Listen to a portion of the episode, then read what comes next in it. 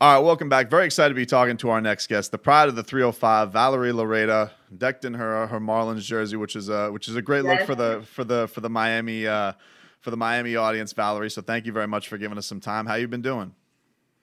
I'm good. Thank you so much for having me. I'm so excited to be here and just we're in quarantine, so this is all we could do, you know. Yeah, it's it's got to be nuts uh, for you. Uh, I've been talking to a bunch of athletes. You guys are such creatures of routine how has been training in all of this in the in the in the pandemic and and trying to keep yourself in shape and keep yourself right? Mm-hmm. well what um what happened to me is kind of different because i was on the show exatlon on telemundo and on that show i was three months isolated from the world no phone no communication no going outside no stores no nothing. So i had to adapt on that show. So honestly i feel like i'm in quarantine like i was on that show right? So i use that experience from that show to make me better. You know, I'm quarantine here and I've been doing my best. Also, like I've just been focusing on recovering from the injuries I have that I wouldn't be able to if I was still active, like training the same way as before. But just keeping my weight down, um, being active, you know, uh, doing things that I wouldn't do before, getting closer to my family, and just enjoying this time we have off. So um, th- this time, the, the, time that's the same reality show that like Masvidal and uh, Yoel have been yeah. on. What is that? Yes. What, what is that experience like? The whole uh, the whole reality show thing. It was the hardest experience of my life. You know, since I was three years old, I've been doing taekwondo, martial arts. So I compete in obstacle courses. I have to adapt to living in a cabaña, uh, living in the middle of nature. You know, no no hot water, no coffee, no communication, no phone for three months. So it was a once in a lifetime experience that honestly made me who I am today and just allowed me to mature in certain ways that I hadn't realized before. And honestly, I use it now and it's made me a better person and fighter. Yeah, because I've I've interviewed uh, Masvidal since he's been on that show. He said that was a real like game changer for him, being uh, to unplug from everybody. We're all so plugged in with everything, and the the apps never stop. You know, Twitter, Instagram, all that stuff. Did you feel any of that? Any of that like just nice being detached, and did you feel different mentally from going through that? Yeah, I mean, definitely it's isolation. And more than anything, it makes you appreciate the little things in life that you wouldn't realize before. Something as simple as hitting a bag, you know, I had to hit the back the trees, you know, like just little things that you're like, wow, I'm so grateful for what I do. And it makes you just love it more because you just miss it so much. It just makes you so much more hungry. So I'm just dying to fight because I got back from the show, had two months, and now we're in quarantine. So whatever, it's all I could do. But I'm just staying fit, staying active, keeping my weight low. So whenever I get back home, I'm ready to fight. How was how was uh, last year for you as far as you know making your pro debut? Uh, having great success. Um, you know, Miami, Miami kind of fell in love with you because you had the big shout out after your de- your Bellator debut. um, so, like, w- what was it like from a recognizability standpoint? Like, did life feel like it changed, or is it still kind of this? It, does it feel kind of the same? Um. So last year, I look at it. I did a lot, right? So I, I had two fights, and from there, I filmed a reality show, and um, I told everybody 2019 was going to be my year. You know, I fought, I opened a main card for my pro debut. And my second fight was in the Madison Square Garden. I couldn't ask for anything more. And that fight in the Madison Square Garden, I got a lot of ring time, which really like I really needed that ring time in a cage. Um, it's so important. I can't get that anywhere else. And then from there, I went to film the show. So when I look back at last year, I'm like, damn, I wish I would have fought three times. But I'm like, no, Valerie, you did two fights, two huge fights, and from there you filmed the show, which is my dream. Because at the end of the day, I'm a martial artist since I was young, but I'm also I also have my degree in broadcast journalism, and I love entertainment. So that's the other part of my life that I love. So my goal every year is to do three fights and to film a small gig. So I'm proud of myself what I did last year. Um, from 20 to 21 years old, and this year, you know, I haven't been able to do much, but I'm to try to fight at least um, two to three times this year and just just keep going up from here. You got your degree in broadcast journalism, so like, what did you what do you want yeah. to do? Like, you want to be in radio, television? Oh. What's the what's what's the dream gig? Um, I've always loved TV since I was young. You know, my dad used to have a show, a, a segment on a show um, every morning with me where I would do martial arts. From there, I filmed a stunt double for a movie one time, and then Exatlon was reality TV. So I learned a lot more about the production.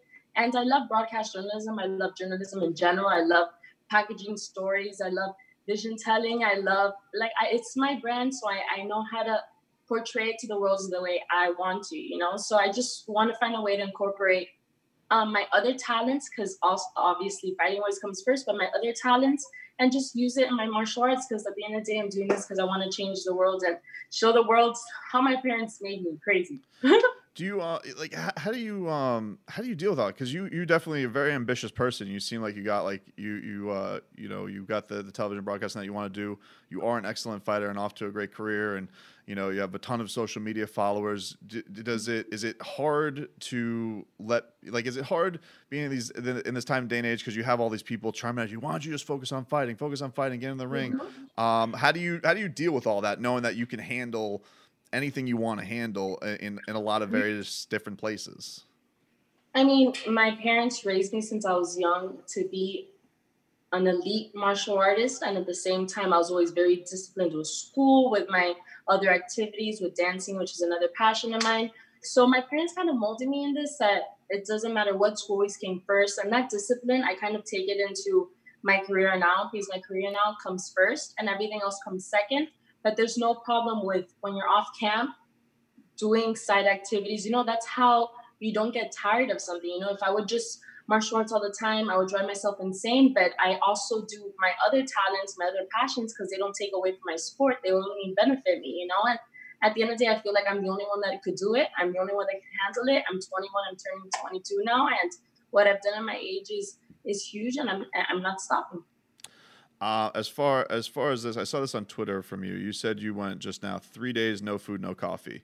Why would yes. somebody Why would somebody do that to themselves? That sounds terrible. Okay, you know why I did it? I did it because I haven't fought since before Exatlon. Okay. And when you cut weight, you kind of go through that mental battle, right? Because you're you're eating small portions of meals a day, and it's just a mental battle. And I haven't done it in a while, and I do it to test myself. I do it to keep myself accountable, and I do it. Okay, you need well, not that I need, I'm like, okay, I'm gonna do a three day detox because it kind of simulates what I go through when I cut weight.